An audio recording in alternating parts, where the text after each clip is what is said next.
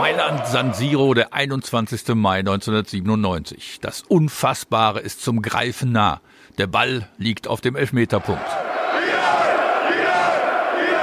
Marc Wilmots tritt an. Die Emotionen explodieren. Eine Situation, in der ausnahmsweise alle Superlative erlaubt sind.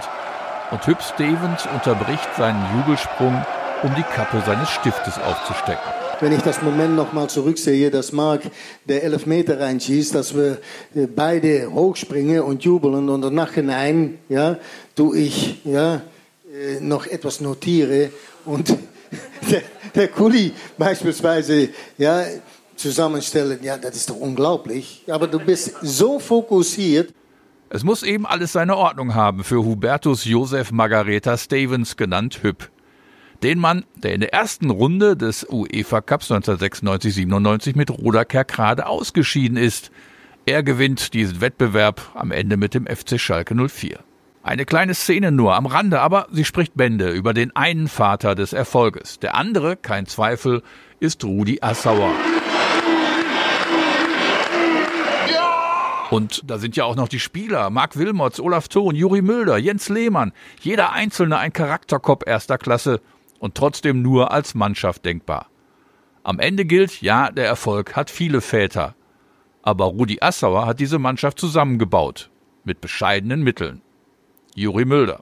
Schalke hatte damals nicht so ganz viel Geld. Es gab nur Geld für einen Transfer jedes Jahr. Naja, und dann muss man versuchen, die Mannschaft zusammenzubehalten.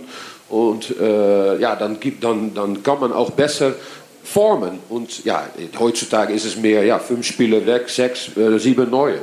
Ingo Anderbrügge, Andi Müller, Jens Lehmann, Tommy Linke, Yves Eigenrauch, Mike Büskens, sie alle waren schon da, als Assauer seine zweite Amtszeit begann. Schalke stöhnte unter Eichbergs Schuldenhaufen, aber Rudi setzte das letzte bisschen verbliebene Kohle punktgenau ein. 1993 kamen Müller und Nemetz, 94 Ton und Lattal, 95 Max und Kurz, zu Saisonbeginn 1996 dann Wilmots und de Kock. Der Trainer hieß dann noch Jörg Berger. Aber mit dem stimmte es schon seit Monaten nicht mehr. Andi Müller. Na, das ging schon eigentlich in der, in der zurücklaufenden Saison, war das schon ein bisschen bei uns kritisch. Ähm, wir, haben ein, wir haben ein Spiel gehabt in Hamburg bei St. Pauli, äh, haben wir verloren, glaube ich 2-0. Und dann gab es eine Rückfahrt im Bus. Und Jörg Berger, der wirklich große Verdienste hatte, dass wir damals, ähm, ich glaube in 93, 94 nicht abgestiegen sind, aber der hatte einen Termin dann in Hamburg bei irgendeiner Gala und wir sitzen im Bus und da war sehr viel Unruhe im Bus. Und dann gab es eine große Aussprache äh, damals in der Weißenburg in Billerbeck. Und, und das muss ich sagen, was die Truppe eigentlich ausgezeichnet hat, dass keiner so ein Blatt vor den Mund genommen hat, weder gegenüber dem Rudi oder auch innerhalb der Kabine. Also wir konnten uns alles sagen und keiner war irgendwie nachher böse. Wir wussten, es geht einfach nicht mehr weiter mit ihm obwohl wir drei tolle Jahre mit ihm verlebt haben. Und er hat uns wirklich aus der größten Scheiße rausgeholt. Und wir hatten eine tolle Zeit. Aber es war auch, dass die Mannschaft mehr wollte. Ja, wir waren sehr hungrig, weil wir waren alle schon in einem guten Alter. Und wir haben gesehen, was möglich ist äh, mit der Truppe, mit der Kameradschaft, mit dem Teamgeist. Und deswegen wollten wir mehr. Es gab auch ein Spiel damals, äh, ich glaube, das war ein Nachholspiel in Rostock. Da machen wir den Ausgleich. Ingo, du kannst dich, glaube ich, auch noch sehr gut erinnern. Martin Marx, da gab es äh, dann den Ausgleich zum 1-1 und Jörg wollte dann das Ergebnis verwalten, wie es eigentlich so im Fußball heißt. Und wir haben gesagt, sei ruhig da draußen, wir wollen hier gewinnen und machen dann, glaube ich, in der letzten Minute noch durch einen Elfmeter das 2-1 und das war eigentlich schon fast die Qualifikation für den UEFA-Pokal damals. Es ging nicht mehr weiter mit Berger und dann zauberte Rudi einen aus dem Hut, mit dem niemand gerechnet hatte. Hüb Stevens, niederländischer Ex-Profi, Meister und UEFA-Cup-Sieger mit PSW Eindhoven, Nationalspieler, EM-Teilnehmer. Hubert Neu, Co-Trainer der letzten drei Jahre unter Berger, bleibt auch unter Stevens und steht schnell in einem neuen Wind. Unter Jörg Berger hatten wir ja öfters äh, mal Freizeit gehabt und ab dem Amtsantritt mit Hüb Stevens, das Stichwort Vorleben ist ja hier des Öfteren gefallen. Ja, die Tageszeit, die lief morgens um halb acht an, gemeinsam bei Rudi Assauer im Büro, dann anschließend vor dem Vormittagstraining rüber, zwischen den Einheiten auf der Geschäftsstelle, dann die zweite Einheit. Dann war noch lange kein Feierabend. Dann sagte komm, wir gehen jetzt mal zur B-Jugend oder zur A-Jugend. Ja, war das fertig. Dann ging es weiter auf Schloss Berge in das Zimmer, noch kurz was gegessen, die Videos reingezogen. Also es hat sich durchgezogen bis 12 Uhr. Wir haben die meiste Zeit miteinander verbracht, weil unsere beiden Frauen waren zu Hause in Mainz und in Kargrade. Und so bestand der Tag nur von morgens bis abends wurde es vorgelegt und immer wieder, was können wir neu machen, was können wir ändern, wie können wir die Jungs pushen. Und das war, hat sich Tag und Nacht um die Mannschaft gedreht. Hübs Ansprechpartner Nummer eins aber ist Rudi Assauer. Der Mann mit der Zigarre hat den richtigen Riecher gehabt. Es entwickelt sich eine Freundschaft zwischen den beiden, die weit über ein normales Arbeitsverhältnis hinausgeht. Wenn ich dann morgens äh, äh in sein Büro kam, äh, dann musste mich erstmals äh, durch den Rauch wursteln, ja, weil äh, er war all, um sieben Uhr war er da und dann hat er all gepafft ohne Ende. Ähm, aber von morgens bis abends hatten wir nur einen Gedanke. Und das war FC Schalke. Da kam nichts dazwischen. Und wir waren auch nicht immer die gleiche Meinung. Es hat auch mal uns Kraft gegeben innerhalb. Aber nach draußen ist nie etwas gekommen. Nach draußen waren wir eine Einheit. Ingo Anderbrügge. Wir hatten mit äh, Rudi Assauer, mit Hüb Stevens äh, starke Menschen, die das auch eingehalten haben. Wenn sie was gesagt haben, wurde das eingehalten und das hat jeder akzeptiert, egal in welcher Form. Und auch wir hatten starke Charaktere, aber jeder weiß, wer der Chef ist. Und wenn ich hätte rechts spielen müssen, hätte ich Hüb gesagt, bist du dir da sicher? Ja, also hätte ich es getan. Äh, und, und, und das ist etwas, ich glaube, da, das kann man auch in der heutigen Zeit mitnehmen, zu akzeptieren als Truppe. Die Mannschaft steht immer im Vordergrund und äh, dann äh, werden auch aus vielleicht etwas schlechteren Einzelspielern wird eine gute Mannschaft heraus und das ist das, was man auch in der aktuellen Zeit mitnehmen kann. Die Mannschaft lernt den Neuen und seine Eigenarten schnell kennen. Andi Müller. Als er das erste Mal in die Kabine kam, ähm, noch keinen Satz oder kein Wort gesprochen, ähm, da war schon klar für uns, was angesagt ist. Also allein sein Blick, ja, den hat er heute noch. das war schon klar für uns, was wir da für einen Trainer haben und deswegen, ähm, du, musst es, du musst es dir nicht viel erklären lassen, sondern äh, der Gesichtsausdruck hat gereicht beim Hip. Wir hatten alle die hundertprozentige Überzeugung, haben ihm vertraut, dass wenn er uns die Dinge sagt, und ich kann mich daran erinnern, wie wir vor all den Spielen unglaublich ähm, Informationen hatten über den Gegner. Ähm, da hing schon, glaube ich, am Abendessen die Tafel da mit, mit all den Stärken und Schwächen des Gegners. Also wir waren so gut vorbereitet. Hüpp hatte die Kabine schnell im Griff, aber es galt auch, die Jungs mussten so manches schlucken. Olaf Thon. Der hat auch damals verrückte Sachen gemacht, dass der arme äh, Juri Mulder äh, mit ähm, Gips äh, irgendeinen Flug mitmachen ähm, musste im Hubschrauber. Ähm, nachreisen musste, um einfach auszusteigen und dann wieder einzusteigen. Ähm, und, ähm, oder die, die beste Geschichte ist mit Olli Reck. Wir spielen in Frankfurt und ähm, haben da, weiß ich nicht wie, gespielt. Und dann ähm, hatte der ein Angebot vom ähm, Sportstudio, ähm, das ist ja nahe Frankfurt, äh, dahin zu kommen. Ja, der durfte aber jetzt nicht aus Frankfurt direkt dahin, nach Wiesbaden oder irgendwo, die 30 Kilometer. Nein, der musste erst mit dem Bus zurückfahren, die 300 Kilometer, um dann die 300 Kilometer wieder hinzumachen. Ja, das ist was, ne? Ja, ne? Toll. Auch Marco Kurz und Andi Müller können Beispiele bringen von Momenten, in denen eher Augenrollen angesagt war.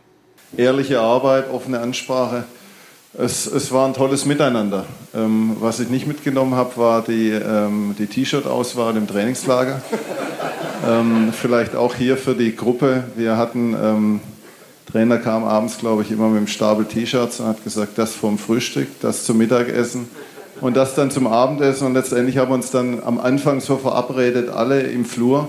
Und äh, die Mehrheit der Trikots oder des T-Shirts äh, haben wir dann getragen beim Abendessen. Aber es war auch bezeichnend, dass wir einheitlich aufgetreten sind. Ja, wir sahen alle einheitlich aus. Ich habe sehr viel mitgenommen, muss ich äh, mich ertappen, so im Nachgang. Ich durfte ja auch äh, dann, dann Trainer werden. Und ich glaube, das ist auch wichtig, dass man, dass man Werte lebt. Und wir haben sie wirklich gelebt. Und apropos alles zusammen machen, das mochte ich nicht so gern, aber der Hüb hat selber mitgemacht. Du durftest ja den Ball im Training nicht in die Hand nehmen. Das war die größte Scheiße. Ja?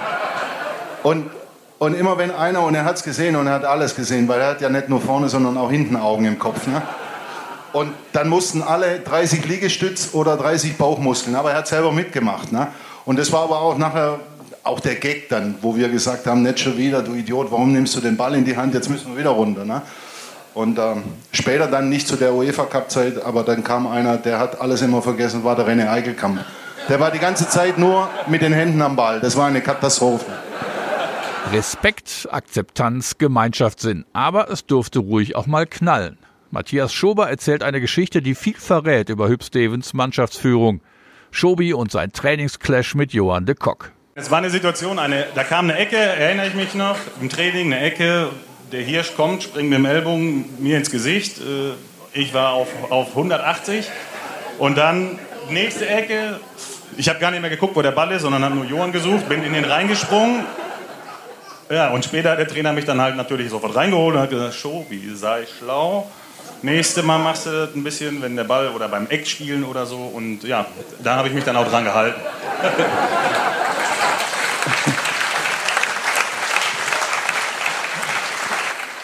am Ende ist es immer noch Fußball, wenn solche Sachen passieren. Dann muss auch ab und zu mal ein bisschen Dampf abgelassen werden. Aber dass du dich an Johann herangetraut hast, ich dachte immer, das wäre derjenige, der äh, am meisten ausgeteilt hat von allen. Ja, aber soll ich mich. Olaf, Entschuldigung, aber soll ich, soll ich den Olaf umtreten oder umhauen?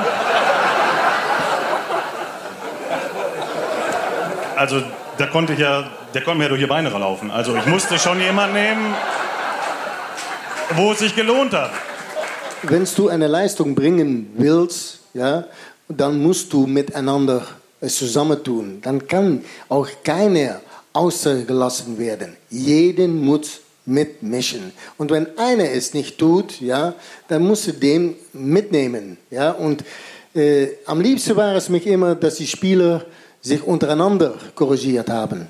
Und das haben sie oft getan. Glaube mir, ja, ich, ich war nicht immer der Einzige, der draufgehauen hat. Das haben die Spieler auch untereinander getan. Und das war super. Und das hat sie auch da gebracht, wo sie dann auch nachhinein gekommen sind, ja, um der Pot zu gewinnen. Das tust du nicht so mal. Das Ganze nur, wenn du als Mannschaft auftrittst. Olaf Thon wurde als Kapitän von Hüb in die Pflicht genommen. Während Olaf dachte, er sei für die Harmonie zuständig, wollte Hüb von ihm klare Kante für den Erfolg.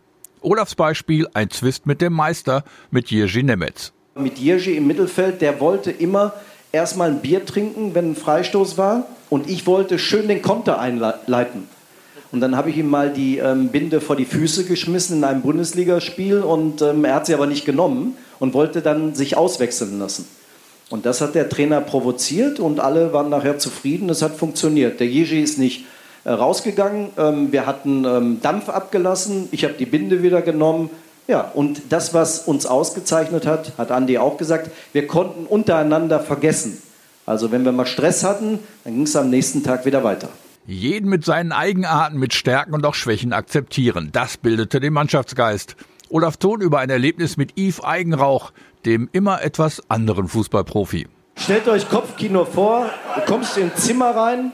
Wir waren nur ein paar Mal zusammen, weil ich ja Schnarcher war und habe immer für mein Einzelzimmer gekämpft, damit ich in Ruhe meinen Rotwein trinken konnte. Und äh, war nicht so einfach, aber nachher am Ende habe ich mich doch durchgesetzt. Aber dann sitzt der Yves da im Schneidersitz, total nackt und dreht sich eine Zigarette. Ne? So mit der Zunge so, ne? So, ne? Ja, okay. Ich komme da rein, denk mir nichts, wir schlafen die Nacht, alles gut, wach am anderen Morgen auf, wir wollen zum Frühstück. Dann wollte ich rausgehen aus dem Zimmer mit Yves und dann sagt der Yves zu mir, hast du nicht was vergessen? Nö, ich habe alles. Dann sagt er, doch, du hast was vergessen. Ja, was denn? Du hast dein Bett nicht gemacht. Ja? Ein Beispiel. Ich habe hunderte. Diese Truppe zoffte und schmuste sich zum Titel. Runde um Runde ging es durch Europa. 3-0 zu Hause gegen Roda, 2-2 mit David Wagner Tor bei der Kaffeefahrt nach Kerkrade, 1-0 zu Hause und die 3-3 Achterbahnfahrt in Trabzon. Das 1-2 mit Bujos Winkelknaller im Eisschrank von Brügge, das souveräne 2-0 im Regenrückspiel. Viertelfinale gegen Valencia, die Titelverteidiger Bayern rausgeworfen hatten. 2 0 und 1 1. Das Halbfinale gegen Teneriffas deutsches Trainertrio Heinkes, Lienen, Cordes 0-1 auf der Insel, trotz zweifacher Überzahl und wegen Johanns verschossenem Elver, Das 2 zu 0 nach Verlängerung im Rückspiel die Geburtsstunde von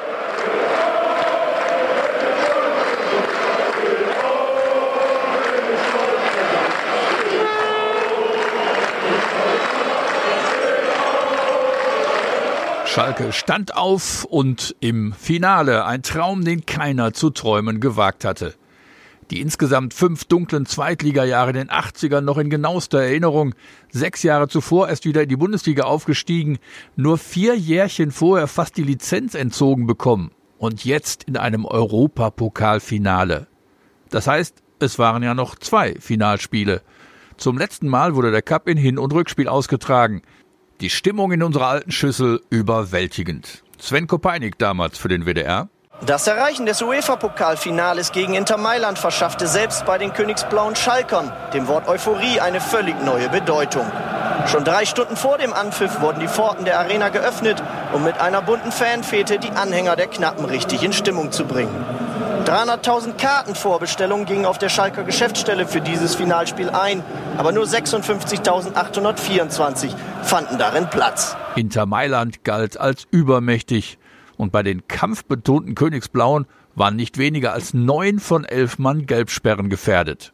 Doch wer Sorgen hatte, der S04 könnte zu viel Respekt haben vor Stars wie Bergomi und Paljuka, Zanetti und Djorkaev, der sah schnell, die Malocher im Blaumann lassen sich von den feinen Herren aus Milano nicht beeindrucken. Schalke kontrolliert die Partie, Inter kommt nur einmal vor Lehmanns Kiste. Juri Mülder zur Pause zufrieden? War ein sehr gutes Spiel. Ich, ich denke, dass äh, Schalke besser war als Inter. Im zweiten Durchgang verstärkte Hüb Stevens dann die Offensive, nahm Mike Büskens vom Platz, brachte Martin Max. Und das beflügelte die Schalker im wahrsten Sinne des Wortes. Nur drei Minuten nach der Einwechslung, Marc Wilmots 20 Meter, das 1 zu 0.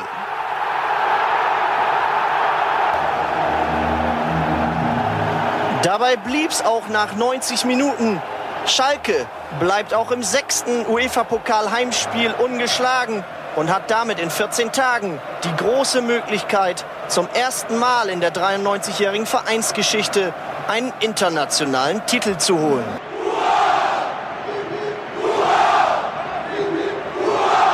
Das sechste Heimspiel, der sechste zu Null Sieg und alle waren sauber geblieben, keiner war gesperrt worden. Auf nach Mailand.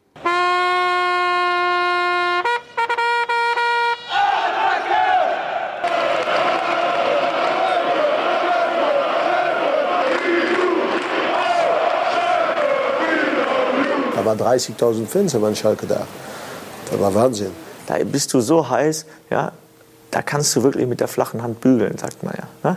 Da gibt es nichts anderes mehr. Da kommst du raus, da stehen 80.000 Leute. Von diesen 80.000 Leuten hassen dich 50.000. Ja? Da läufst du von allein. Also hast du so einen Adrenalinausstoß, da, da wächst du wirklich über dich hinaus. Und ich glaube, das ist uns auch an diesem Tag wieder gelungen. Nach 41 Minuten Inters erste Chance durch Ganz. Stevens Jungs halten die Null. Nur noch 20, 10, 8, 5 Minuten. Dann passiert es doch noch. Ivan Zamorano, der chilenische Starstürmer. Die berühmte Stiefelspitze vor Johann de Kock. Die Übergabe des Pots quasi schon vor Augen, heißt es stattdessen Verlängerung. Fresi war in der 90. mit Gelb-Rot vom Platz geflogen, dennoch drängte Inter. Die Gastgeber mit Ganz an die Latte die Fingernägel abgekaut, die Nerven zerfetzt, überall, wo Schalker mitfiebern, auch beim Public Viewing im Parkstadion. Dann die ultimative Zuspitzung des Dramas, das Elfmeterschießen und der Spruch dazu. Was machen Sie jetzt? Ich bete. Ich gehe auch jeden zweiten Sonntag in die Kirche, wenn der Lehmann Ding erzählt. Warum nur jeden zweiten Sonntag? Ja, weil ich sonst nie in die Kirche, aber jetzt. Millionen Strafstoßgebete gingen gen Himmel. Olaf hatte in Brügge verschossen, Johann auf Teneriffa, Ingo Anderbrügge gleich zweimal in der Liga. Konnte das gut gehen? Die Fans bewiesen wieder mal das perfekte Gespür für königsblaue Gemeinschaft. Denn schon vor dem Elfmeterschießen klang das hier durchs Giuseppe Meazza.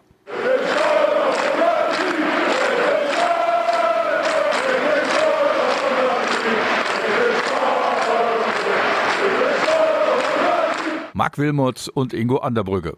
Und wir weiß genau, wenn wir hier so bei die Elfmeter, wir haben genug erfahrene Menschen, der Druck steht nicht bei uns, der Druck steht bei Inter. Es war schon ein langer Weg. Von der Mittellinie äh, äh, zu dieser Mailandwand äh, zu laufen, das war ein kleiner Marathon. Juri, Olaf und Martin mit dem ultimativen Lob für Ingo, der den so überaus wichtigen Ersten in den Winkel nagelte. Eigentlich der beste Elfer, den ich je gesehen Ja, habe. ich auch. Ja, also, ja. War echt einer. Ja, Stimmt. Aber dann kam Zamorano, der Torschütze, muss ja gut drauf sein. Aber Schalke hatte Lehmann.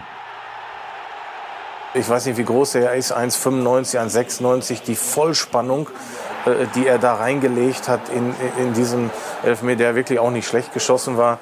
Und von da an haben wir echt gedacht, wir standen da, hey, was passiert hier? Zamorano hat auch nicht schlechter als wir geschossen. Wir hatten den besseren Torwart. Ich habe nicht nachgedacht. Ich war so sicher durch ähm, den verschossenen Elfmeter, auch der Italiener, durch ähm, Jens, der Ruhe ausstrahlte, Verbissenheit, Ehrgeiz, Anderbrügge, ähm, der gut geschossen hatte. Ich war überzeugt, das schaffen wir.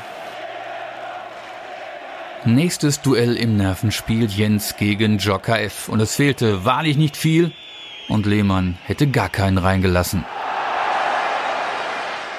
Und Martin ähm, war auch ein cooler Hund. Allerdings hatte der Stürmer das vom Elfmeterpunkt in der Liga noch nie bewiesen. Kein schlechtes Debüt in einem Europapokal-Endspiel.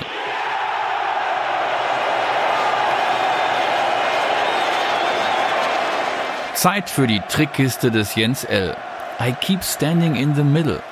Ich bleibe in der Mitte stehen. Hatte bei Zamorano noch ein Tipp aus Hüb Stevens Laptop geholfen, funktionierte hier die Psychologie. Aaron Winter schoss so weit weg von der Mitte wie gewünscht. Die Entscheidung lag damit irgendwie folgerichtig bei Mark Wilmot.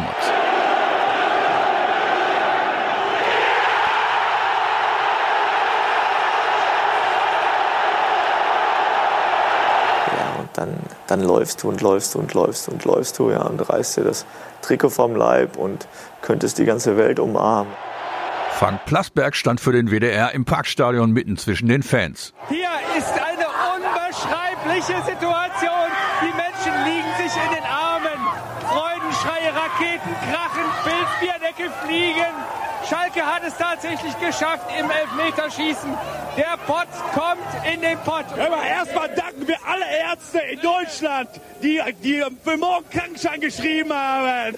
Das wird nötig sein. In Gelsenkirchen wird morgen wahrscheinlich nicht gearbeitet. Werner Hans, Schalkes ehemaliger Stadionsprecher, kommentierte die Live-Übertragung bei Sat1. Ich gestehe ganz offen, liebe Zuschauer in Deutschland, ich empfinde hier oben auf meinem Sprecherplatz eine tiefe innere Freude. Ich weiß, es, es ist leicht im Erfolg zu jubeln. Man braucht nur die Arme hochzunehmen und Hurra zu schreien. Aber die da unten, die haben es jetzt verdient, dass sie diesen Moment auskosten, dass sie ihn ausleben, dass sie eine zünftige Feier machen, die ihren Erfolg angemessen. Und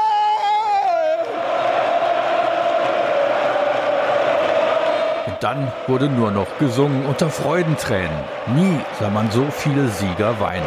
Man will ja keine Tränen zeigen, ne? wobei ähm, bei dieser Geschichte ähm, sollte man kein, ähm, keine Hemmungen haben. Aber man, ich glaube, alle waren irgendwie nah dran und wir haben uns alle irgendwie versucht, so ein bisschen zu beherrschen. Ähm, und die Fans haben uns gezeigt, wie es richtig geht. Wir damals auf dem Platz und die beim Heulen.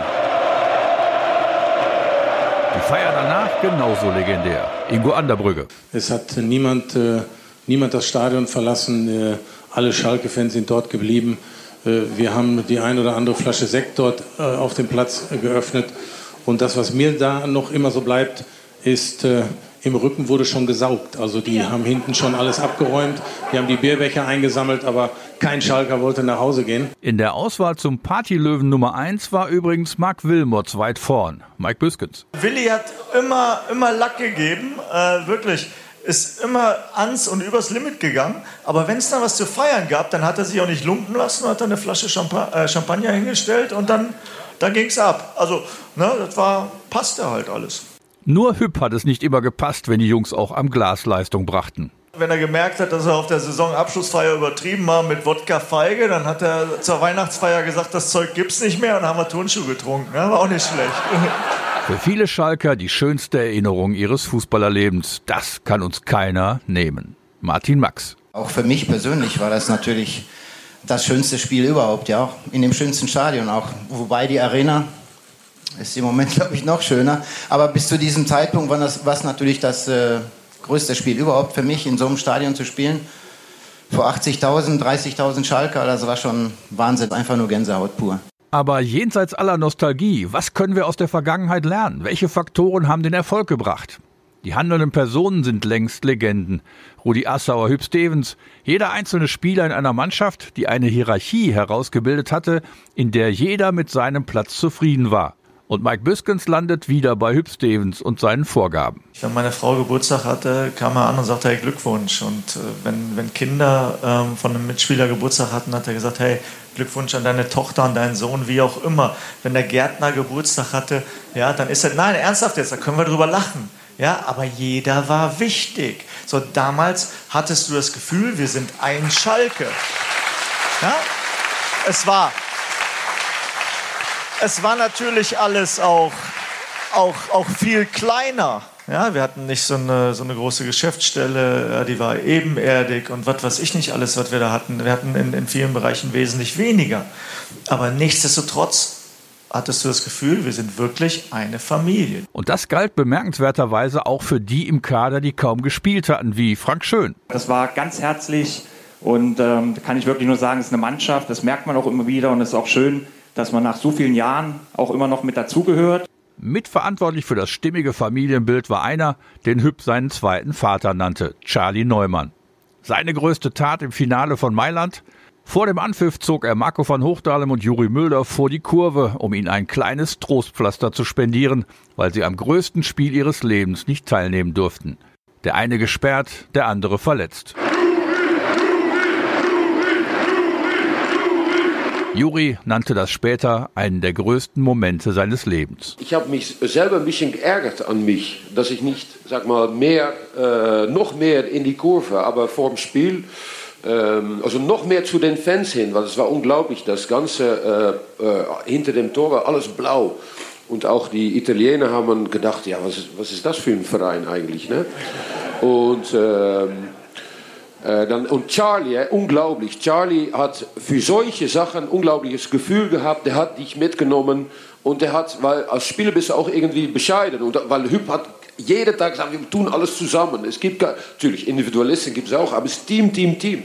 Und dann willst du auch nicht da, ja, ich weiß nicht, zu, ja, dann, dann ist man vielleicht ein bisschen zu bescheiden. Und, äh, aber Charlie hat gesagt, und vor allem auch mit Marco, weil Marco ist natürlich, das war natürlich traurig, auch Marco hat nie spielen können für diese ja, die scheiß Bundesligaspieler haben, wir sind 14. geendet oder so. Ja, äh, 12, ja.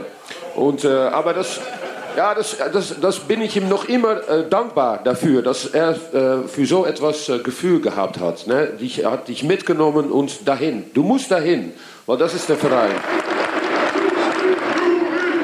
Dafür ist man Fußballspieler und man ist verletzt, ein Jahr, ein Jahr lang ist man nicht dabei und trotz, trotzdem kriegt man dann so etwas. Und das, ja, Marco und ich haben das, äh, ja, das, das war etwas äh, sehr Besonderes. Das hat unglaublich, und noch nicht mal für mich, aber meine Eltern waren auch auf der Tribüne. Ja, und die haben, weißt du, meine Frau war da und das ist, das ist sehr emotional, so etwas, ja. Hübs erster Kontakt mit Charlie war auch emotional, aber weniger freudig. Das war in Kerkrade bei das äh, Rückspiel. Da ging ein Ball über der Seitenlinie und ja, du bist so fokussiert auf das Spiel und der Charlie, der konnte nicht so gut bewegen äh, und er hat der Ball nicht anhalten können. Da habe ich ihn beschimpft, habe gesagt, was machst du denn, Alte? Ja, gib der Ball her. Und äh, nachhinein ist Charlie wie ein zweiter Vater für mich geworden. Charlie war ein Star, weil er die anderen auf die Bühne hob und in den Scheinwerfer stellte. Hier beim Auftritt im aktuellen Sportstudio am Samstag nach Mailand. Und mit dem Rudi ging es natürlich steil bergauf und wir in Schalke sind richtig froh und glücklich, dass er wieder zurückgekommen ist. Denn jetzt hat er es gezeigt. Damals hat er gesagt, gebt mir fünf Jahre Zeit und ihr kennt Schalke nicht wieder. Da haut er das nicht so hin mit den fünf Jahren. Aber jetzt kam er wieder und hat in vier Jahren den Verein an die Spitze des deutschen Fußballs gebracht. Wir haben ihn hier stehen, den Pokal. Trainer, Manager, Mannschaft und dazu die Fans, deren Anteil am Titel kein kleiner ist. Die waren sich bei allen sicher, hier haut jeder alles rein für den Verein. Und deshalb gaben sie so viel zurück und trugen die Mannschaft zum Triumph. Ingo Anderbrügge. Das war eine unheimliche Energie in den Heimspielen aus dem Publikum raus, ob das äh, steht auf, wenn ihr Schalker seid, äh, was auch immer dort äh, gesungen wurde. Das war schon faszinierend und das war ein Erfolg äh, für den gesamten Club und mit allen, die da beteiligt waren, in allen sechs Runden. Wir schlugen Trabzon. Nie wieder bildeten Verein und Fans eine solche Einheit. Diese Erkenntnis kann ein Wegweiser für Erfolg in der Zukunft sein. Typen wie Assauer und Stevens, die hundertprozentig zur Mentalität des Vereins passen. Dazu Spieler, die die besondere Emotionalität dieser Fans nicht als Druck empfinden, sondern sich davon beflügeln lassen. Das ist die Formel für das große Glück in Königsblau. Mit Rudi können wir darüber leider nicht mehr reden. Deshalb hat Hüb das Schlusswort. Ich habe viel mehr erlebt als nur Schalke. Aber das Schönste war Schalke.